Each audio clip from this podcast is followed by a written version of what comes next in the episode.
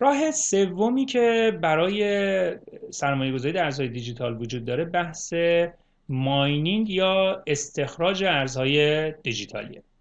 من توی اون بحث شبکه و تو بحث ارزهای دیجیتال یا در واقع توضیح شده که داشتم می‌گفتم یک مفهومی رو ازش پریدم و اون این بود که ما وقتی بلاکچین رو خلق کردیم و مسئله دوبار خرج کردن پول رو حل کردیم نیاز به افرادی داریم که قدرت پردازشیشون رو در اختیار شبکه قرار بدن.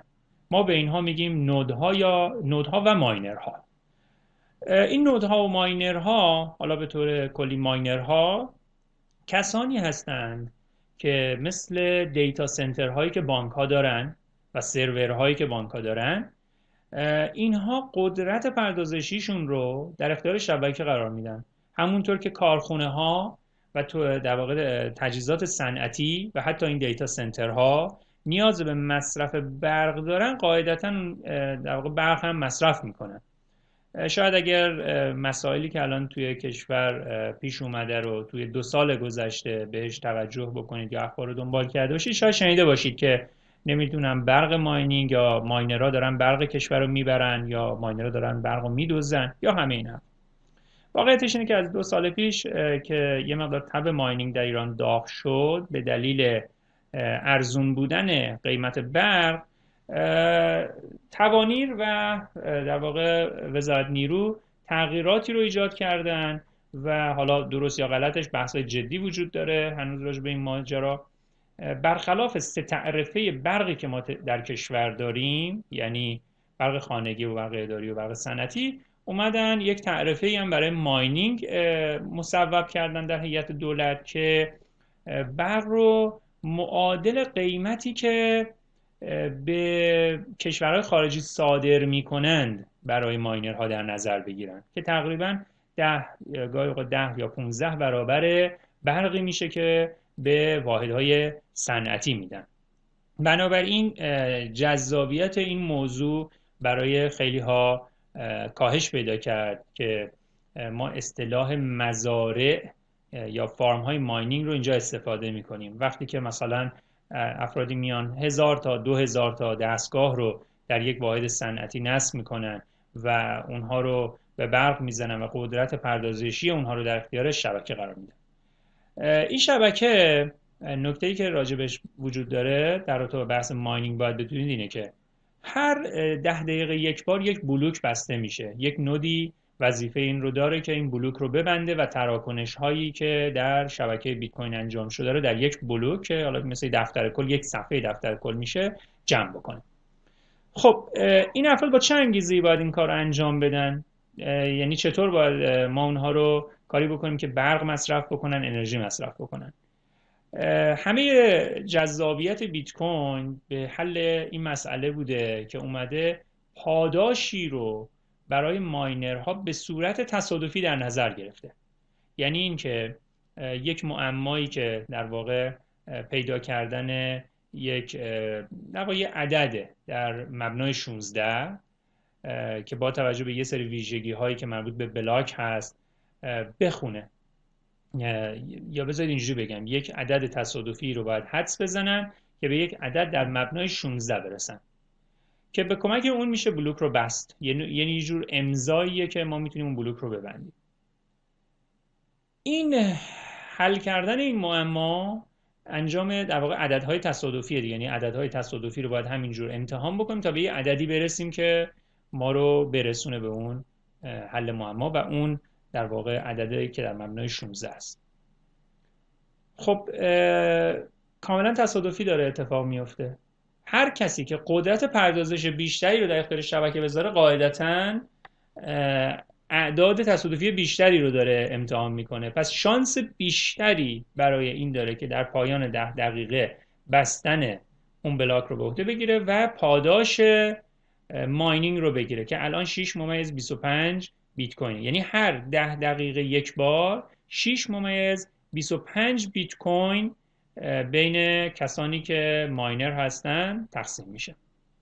این 6 ممیز 25 در ابتدا 50 بوده بعد از 4 سال شده 25 بعد از 4 سال شده دوازده و نیم و الان 6 و 25 تقریبا چهار سال دیگه دوباره نصف میشه.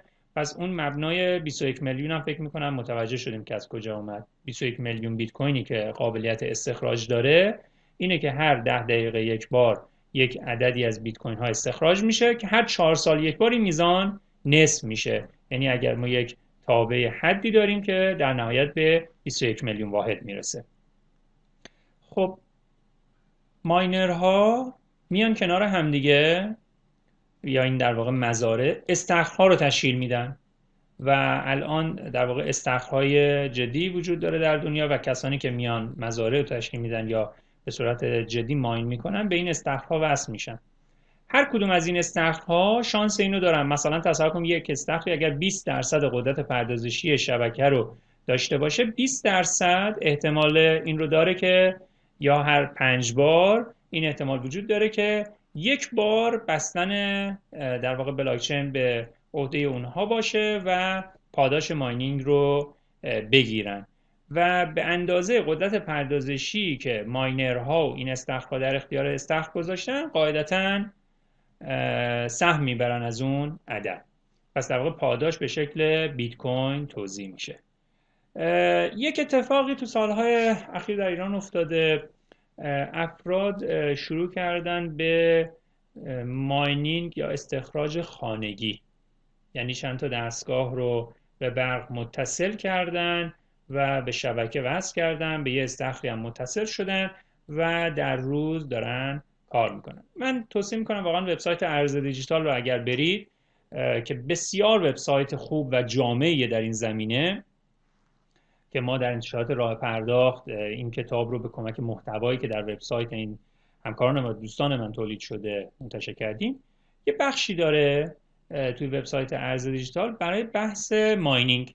یعنی شما تمام دستگاه هایی که می شود برای ماینینگ استفاده کرد رو اگر اونجا هست و می‌تونید انتخاب بکنید و اسپک فنی رو ببینید و حتی با در واقع تعرفه برقی که در ایران وجود داره به شما نشون میده که این دستگاه چقدر می‌تونه بیت کوین تولید بکنه و با تبدیل قیمتش به شما میگه که مثلا هر ماه چه مقدار در واقع سود خالص خواهیم داشت. هزینه برقش و موارد دیگر اگر کم بکنیم معمولا هم اگه بخوام خیلی نسبی بگم مثلا یه دستگاهی مثل دستگاه S17 آنت ماینر S17 هلوش 40 خورده قیمتشه. و در ماه هم هلوش 8 میلیون سود خالص میده. بنابراین صرف 5 ماه 6 ماه قیمت دستگاه برمیگرده و بعد از اون هم دیگه هر چیزی که بشه باش انجام داد سوده. البته این با قیمت های بیت کوین فعلیه. و اگه قیمت بیت کوین به شدت کاهش پیدا بکنه خب تاثیر می‌ذاره تو این ماجرا. بنابراین یکی دیگه از راههایی که میشه وارد این فضا شد ماینینگه. هرچند که ماینینگ در ابعاد بزرگش یک کار صنعتیه یک فعالیت صنعتیه. حالا من واژه صنعت رو برای ماینینگ استفاده نمی کنم ولی یک فعالیت صنعتیه. یعنی اینکه ما اگه تصور بکنیم که همینجور چند تا دستگاه بزنیم تو برق چون اینها پیچیدگیهایی داره. از جمله خراب شدن دستگاه بحثایی مثل متصل بودن به شبکه و خیلی از موضوعات دیگه. اینا همه تاثیر می‌ذاره در میزان ماینینگی که این سهمی که در ماینینگ دارن. خب هرچند اینا هم بگم یه مقدار این حوزه پیچیدگی داره. یعنی الان ماینینگ خانگی بلا تکلیفه. یعنی چه بدونم یک دستگاه ماینینگی که توی خونه است جدا از حالا سر صدای زیادی که داره مثل بخاری برقی میمونه.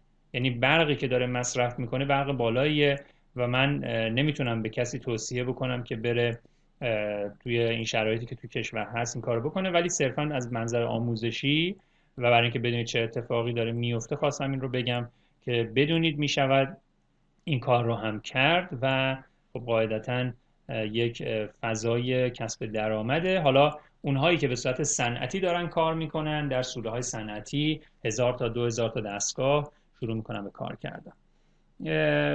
این رو هم بگم که در کل فضا فضای خیلی مثلا مشخص قانون مندی نیست. یعنی که ما بعضی از این دستگاه ها قاچاق وارد کشور شده بعضی از دستگاه به عنوان دیگه ای در گمرک ثبت شده. یعنی پیچیدگی های جدی وجود داره. این هم از این منظره که ما در ابتدای یک دوران هستیم و ممکنه که خیلی از مشکلات هم پیش اومده باشه.